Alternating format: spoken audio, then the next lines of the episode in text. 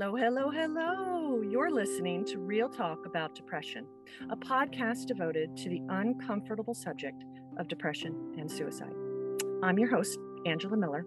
And today we are lucky to have a guest aboard, um, Elizabeth White. She comes from the Portage Path Behavioral Health Services in their psychiatric emergency services team. She serves as a crisis supervisor. So I'm going to let Elizabeth tell you a little bit more about herself.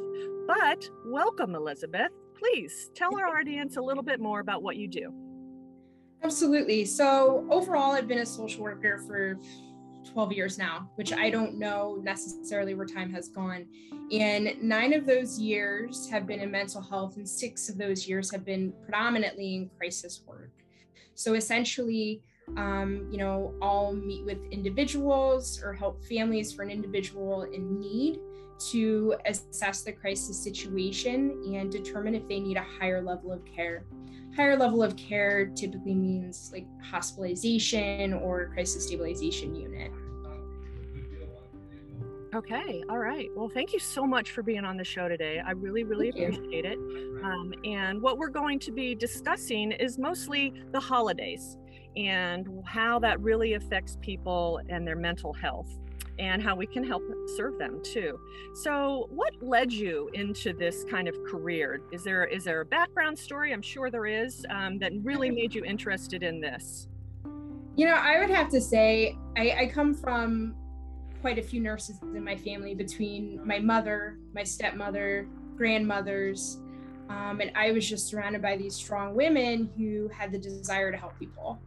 Um, you know, and specifically my mother she just raised me to believe that human beings are supposed to help one another. I mean, she said it to me all throughout my childhood, regardless of any difference. Human beings are the ones that really can rely on one another, whether it be family, friends, church, doesn't matter. We're just supposed to help.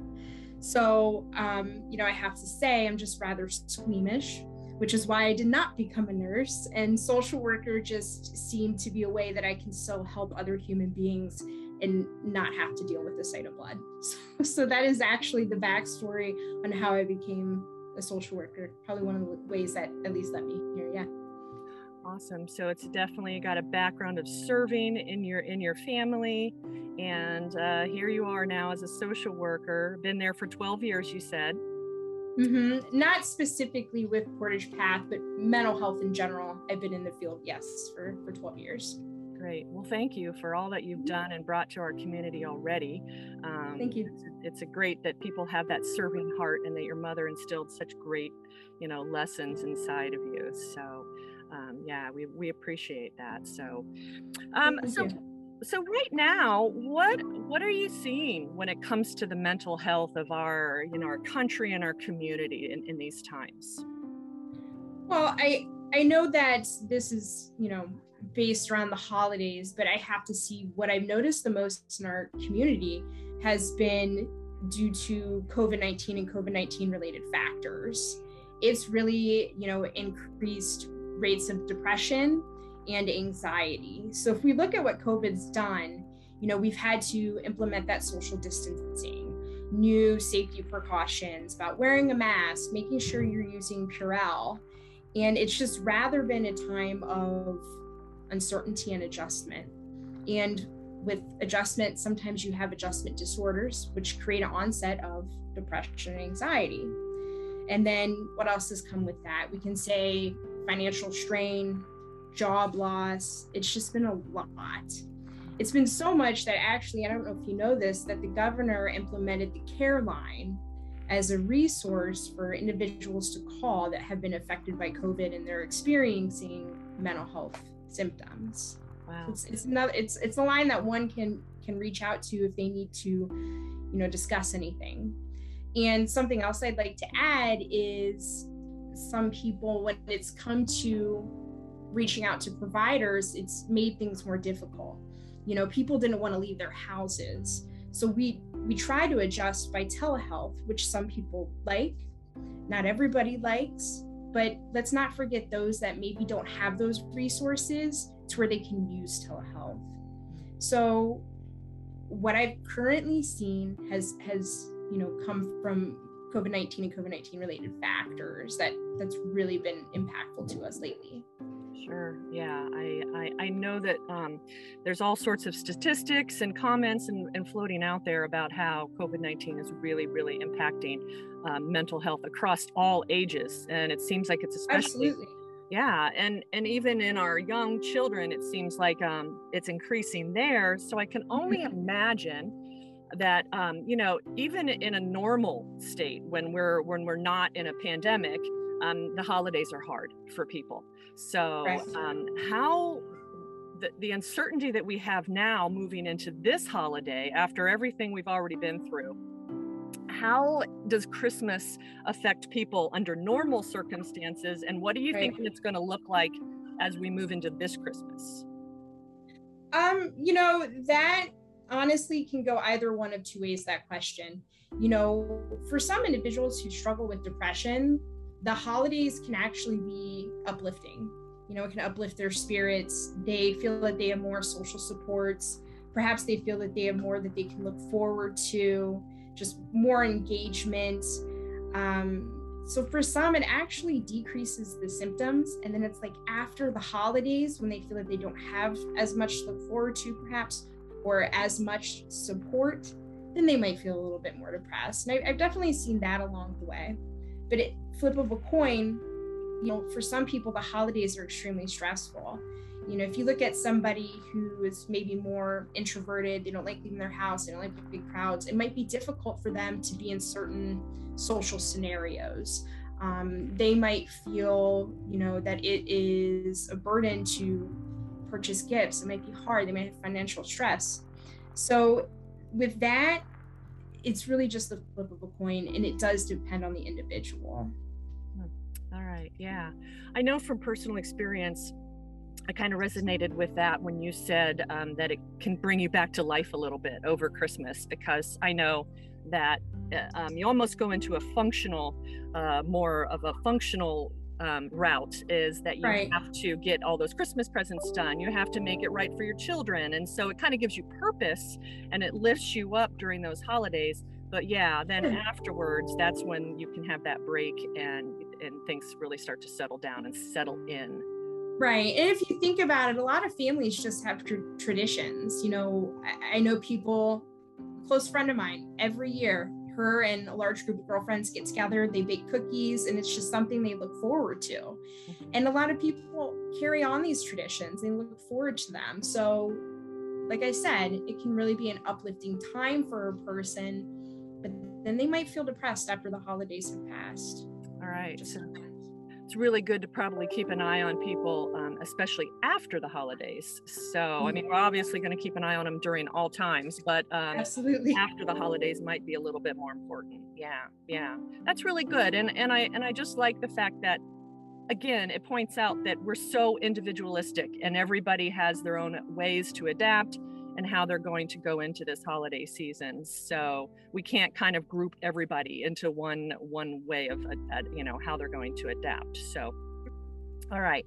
So um do, what about i know that this is you know an uncomfortable subject um, for a lot of us but do you guys see a substantial rise in suicide either before or maybe after the holidays I know that you know. I think that we hear in the from the media that there is typically an increase uh, with suicidal ideation or suicide attempts, um, but you know we really don't have a cluster of data that's showing that.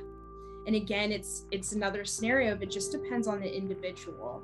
Um, you know, with depressive symptoms, severe depression, people might have suicidal ideation it just depends. It depends how they're going to react to the holidays and where they are, you know, emotionally feeling. So I can't necessarily say one way or the other. yeah yeah um, i when i lost my mom to suicide I remember um, looking at the statistics and all of that, and I always personally believed that the the suicide rate was as high at the holidays. Like, and I don't know where I got that, but you know, at some point I believed that the suicide rate was actually the highest near Christmas or after. And then, and and you know, I, I don't remember where I read it, but actually I saw um, a statistics that said it's um, higher at spring. It's higher in the springtime, which was the case yes. with my mom because she survived the winter. She thought that, you know, spring would come and she would feel hope and alive. And she didn't. And that's when mm-hmm. she just lost the battle. Yeah. Yeah. So, so sorry. it's important for people to know these things um, because, you know, I guess we can tend to kind of put our guard down or think, okay, mm-hmm. we survived the holidays, they're okay.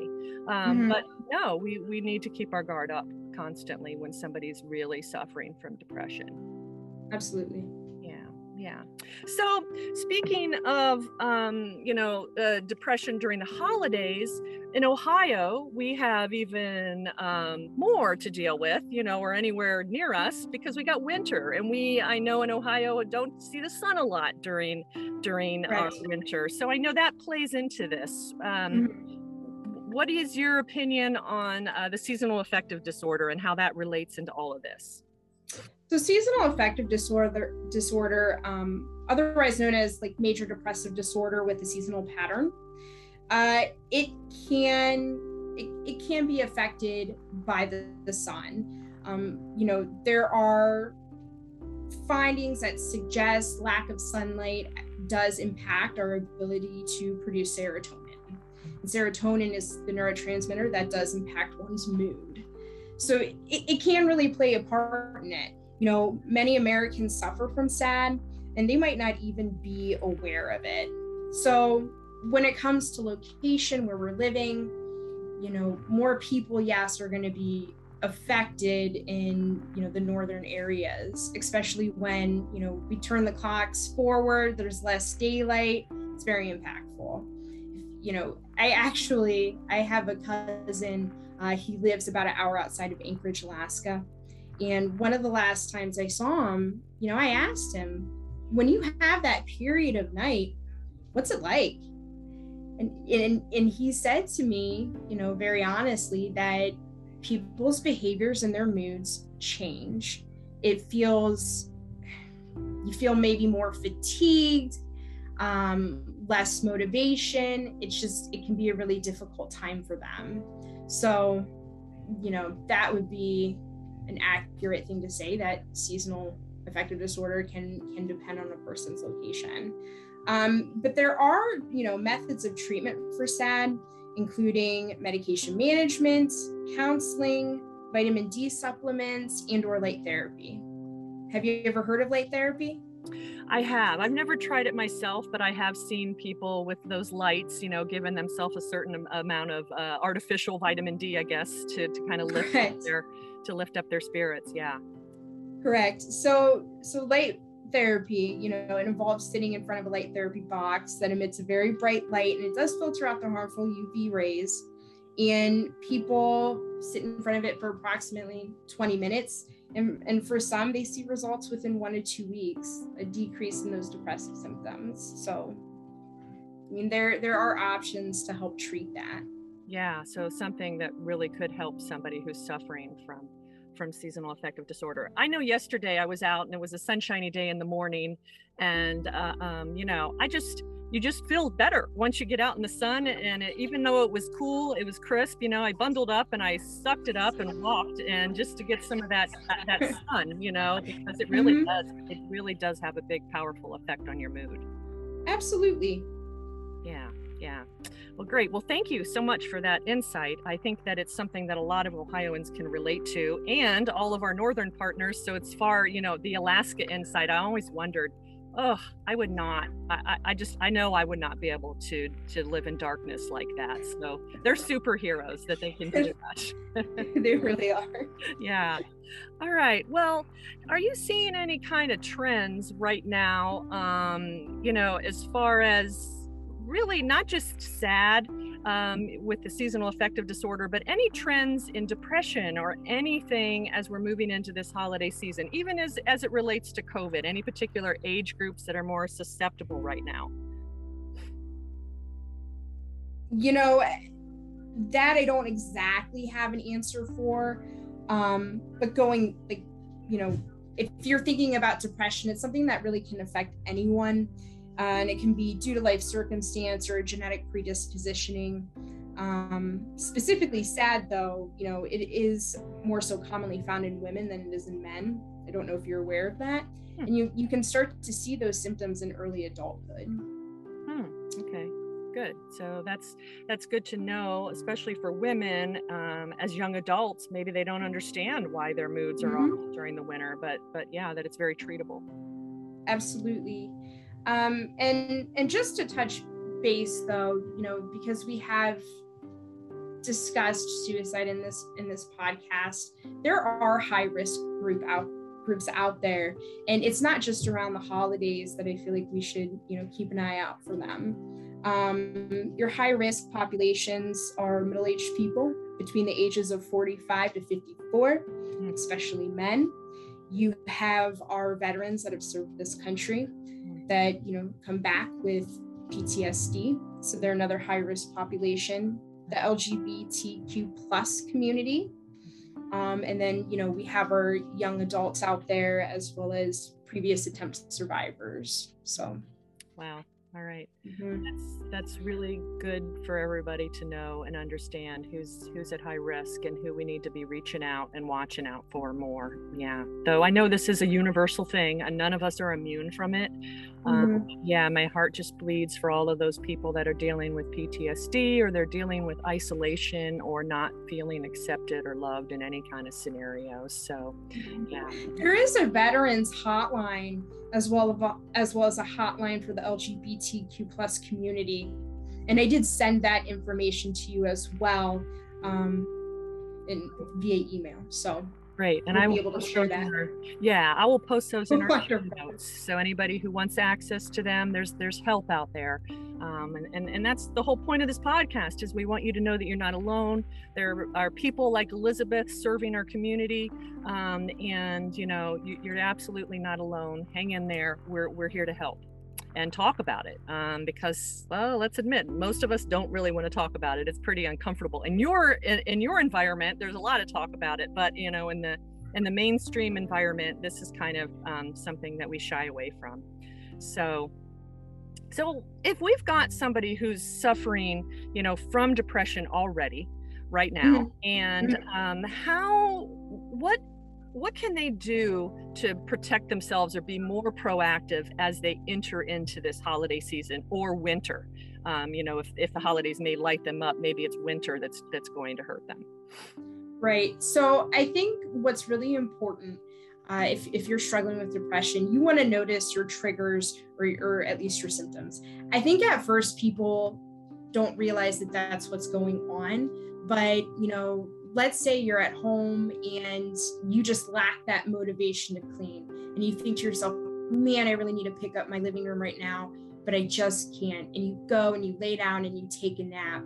If you find that you know you're overeating um, if your sleep is impacted uh, i mean there's just several different you know symptoms out there uh, that i think people should be in tune with. So, so know your symptoms and what your triggers could possibly be. And then as we're moving through this holiday season, or whatever the season may be for you, that you know you you start to feel down or depressed, uh, you want to promote promote connectedness and reach out to your support groups. You know, whether it be family, friends, members from church, that's something that's really important and be proactive in keeping up with any appointments you have with your providers. You know, whether that is a behavioral health clinician, uh, a case manager, a primary care, psych- psychiatrist, keep up with your appointments. Try to develop perhaps, you know, new coping mechanisms or healthy hobbies. Uh, for some people, they really enjoy volunteering. You know, not only is volunteering a way to help somebody else, but it feels good. Mm-hmm. it feels good to touch somebody somebody else's heart. So volunteering is is is a good one. Um, maybe have a toolbox for yourself of mechanisms that help you and they also promote self-care. So there's meditation journaling painting hiking yoga take a hot bath uh, try to eat healthy exercise um, and then know your resources and what you have out there. You know, here in Summit County, we do have a support hotline that you can call. there's a national hotline number, um, you know, and if you feel that you're in a crisis, psychiatric emergency services is available 24 hours a day, seven days a week. Somebody will be here. So know your resources, know what you can do to promote that self-care, and know who you can reach out to. I think those those are very big. Absolutely, absolutely. That's that's just great advice. A lot of those um, um, self-care modalities we've talked about on previous podcasts. I always right. like to compare ourselves uh, to a a car, a vehicle, and we've got 4 mm-hmm. wheels, and we're trying to keep all four wheels balanced and functional. And um, depression can really throw off any one of those wheels at any time. So yeah, right. self-care the- is really important in, in keeping yourself kind of moving, even if it's slow um, which depression kind of slows us down and everything. But stop beating yourself up for that. Just kind of, you know, give yourself the extra attention and care that you need. Correct. Yeah, yeah, that's great. Great advice. Thank you so much. Um, so, what about those of us who might be watching somebody in our family member suffer from depression? How how can we help them the most? You know, we don't want to um, smother. We don't want to overprotect. I know there's a very fine line there, but but how mm-hmm. can we be of service to somebody that we might know or love who's suffering from depression right now? Well, I mean, you know, if if they want space, it's you can allow that. You know, you want to give a person's face if they ask for it, but again, be knowledgeable about depressive symptoms and how to recognize them. Perhaps you're not hearing from your friend as frequently or they're not you know meeting you for an outing whatever it may be. If you notice a change in behaviors you know feel and trust your instincts and feel that you can express to them what you're hearing maybe what you're seeing and offer that extra support. Make plans to engage with them and really you know encourage them to get out and meet up with you um, and most importantly listen to them if they if they express depression suicide is uncomfortable to talk about, but somebody who might be struggling with suicidal thoughts, they sincerely want you to ask them. It's uncomfortable, but they want it to be direct. You know, maybe they they feel too scared to say it and it's just something that they're keeping inside. And you know, if if they disclose to you that they do have suicidal thoughts, it's okay to ask like do you have a plan? How often are you thinking about this? You know and and know where you can take them to also get help. Again we're available 24 hours a day at at PES psychiatric emergency services. You can call the hotlines 24 hours a day. You know there there is help out there and and you can provide that help to somebody for somebody you love. Just just know what you have your options. Yeah yeah um great great stuff there. And i i know that suicide definitely is uh, something that we don't like to talk about. And it makes us you know what if i know with my mom there was so many warning signs um, but you know because it's uncomfortable for us or because we just think that they won't go through with it I think um, that you don't push the envelope, you don't dig in, and it's so uncomfortable for you to cross that threshold but it is important to take whatever they say seriously because at least with my personal experience there was red flags. There was um, you know walking away from uh, from me saying uh, and they're trying to hand me a precious piece of uh, gold that she had on her finger and saying i'm never mm. going to see you again so i need you to have this.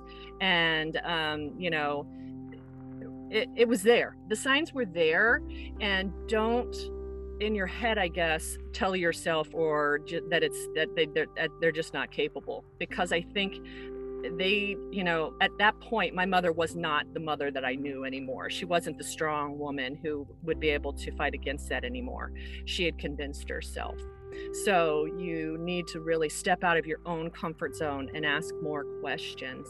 Um, but you know at the same time what happens is we have all this survivor's guilt when we don't and you can't live in that space either. Correct. So yeah um i would just i would uh i would just say from somebody who has experienced it and lived it is if if um to to go there with them to enter that uncomfortable subject. And mm-hmm. um, but you know if it does move forward and you lose them that you can't live in that space of i wish i would have done more because right. they've hit a point. Yeah so. Right. all right. Um so what mental health services particularly for those with depression does your organization offer that people could use during the holiday season as we as we move into it and of course after? I mean yeah. Well we have a plethora of services over at portage path behavioral health. Um, we have counseling and we do offer that telehealth. If that is something you know that works more for an individual. We offer case management psychiatry. We have our pathways group. Um, we offer peer supports. Have you heard of peer supports? No. Tell me more about that. Well, peer support is somebody who is in recovery. You know, it can be recovery from um, mental health diagnosis like bipolar disorder. It can be in recovery from from substance use, but they're in recovery, and they're linked with a person that we serve who is trying to commit to recovery. It's almost like a mentorship program. So they kind of can help guide and navigate them through the process. And it's it's a beautiful thing and it's it's a great thing that we offer. Um, we do have crisis intervention as well as information or emotional supports um, to responding to a crisis situation. So, you know, heaven forbid if somebody goes through something that's a crisis and they need that immediate support, that is something that can be offered uh, through through my department. Um, so we have that. We also um, have an on-site pharmacy and primary care clinic which which is wonderful. And then in case of emergency, again, psychiatric emergency services is always open. That peer support program um, sounds a little bit like uh, somebody in a sponsor group, like an AA group, where they get somebody assigned to them that they can call and kind of lift them out of whatever they might be spiraling towards. Is that am I am I reading that right? It's, it's kind of like a mentorship program um, you know, and they they help them navigate through the steps of recovery. You know, it's not to say that the peer you know instills in them that their method of recovery is the only way to do it. Do you know what i mean? Yeah. it's it's just more of that role model piece and and they're there to provide the support as as they try to navigate through the process. Right. That's great because it gives people connection somebody to reach out to when they're feeling yeah that's awesome. Um, yes.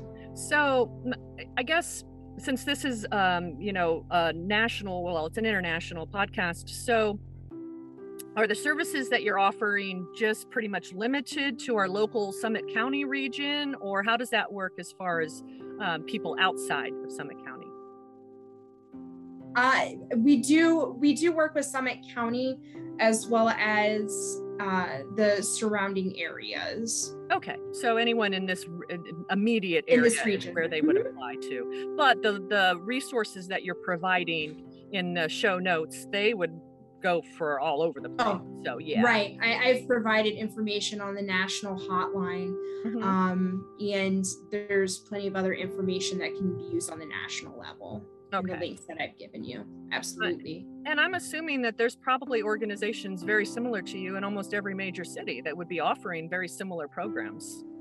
That would be correct. Yeah. Um, you know, most counties have an, you know, a, a crisis center that's available to them 24 hours a day, um, as well as case management services, counseling, psychiatry. Uh, absolutely. Great. That assumption's correct. Okay. Mm-hmm. All right. So, and you mentioned the care line that the governor of Ohio um, has, has offered too. Is that uh, something that we will be able to post in the show notes also in case anybody in Ohio, you know, outside of our area would be interested in that?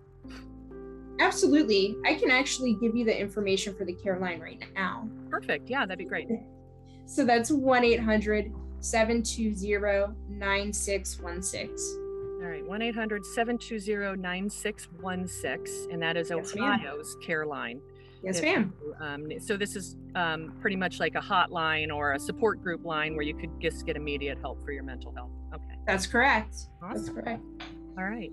Um, so heaven forbid anybody need this, but you know, unfortunately, it's out there what if somebody who's listening right now has lost somebody to suicide?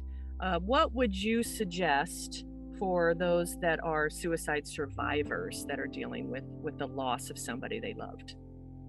Well, here at Portage Path, we do have a survivors of suicide group uh, that's available to people. It is they meet on the second and fourth Tuesday of each month at 6:30.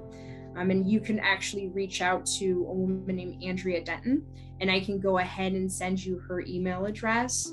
Um, or you can go to the Suicide Prevention Lifeline website um, and find a local support group to you. Or you can visit the American Foundation for Suicide Prevention website and find a local support group. Um, you know, even on social media, they have support groups for this. You can seek out individual counseling um, so i mean those would be my my recommendations but those programs do exist out there.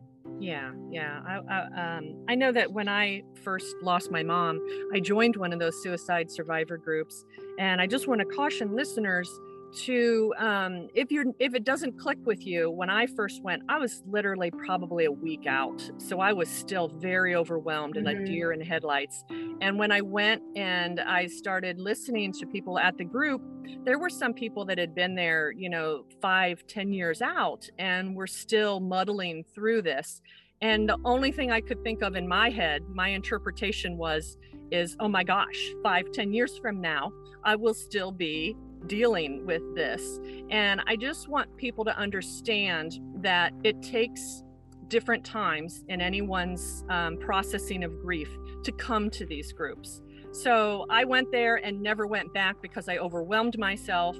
Um, but you know, the people that have been there, that were there from a five year, maybe they didn't process it through, and now they're realizing that they need to go to that group and start to process it through. So don't let it overwhelm you. And if it does, I would have um, really would have liked if I would have given it another chance. I just kind of let it overwhelm me, and I said this isn't for me.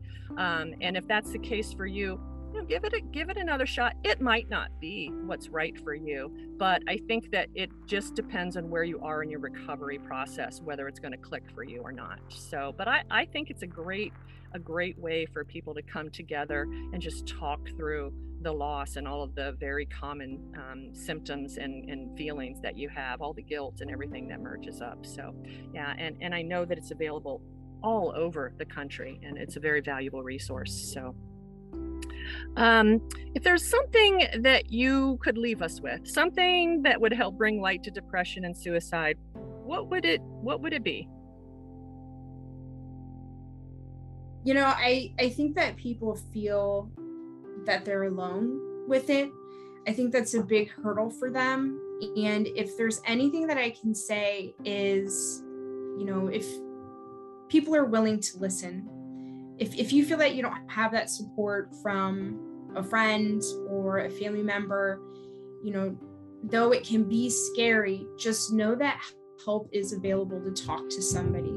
Most of us that enter this field, you know, we care, we want to help and we are here to listen. So if, if I can shed any light or any positive note, you know, don't be afraid to seek treatment because you know quality of life is very important.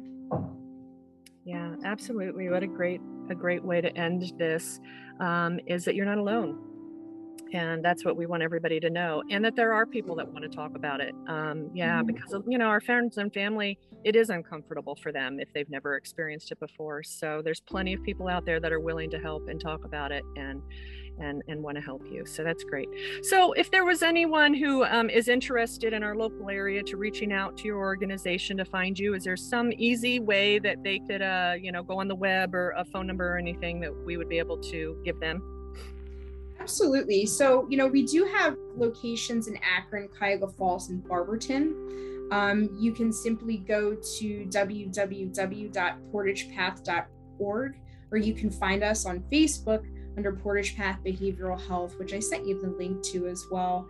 Um, or you could simply, you know, call us at 330-253-3100 to start services. Um, you know, we accept all different types of insurance and we accept people regardless of their ability to pay. and we do serve individuals who are 17 and a half and up. Okay, great, great. And again, we'll post all of this in the show notes um, if you didn't catch that.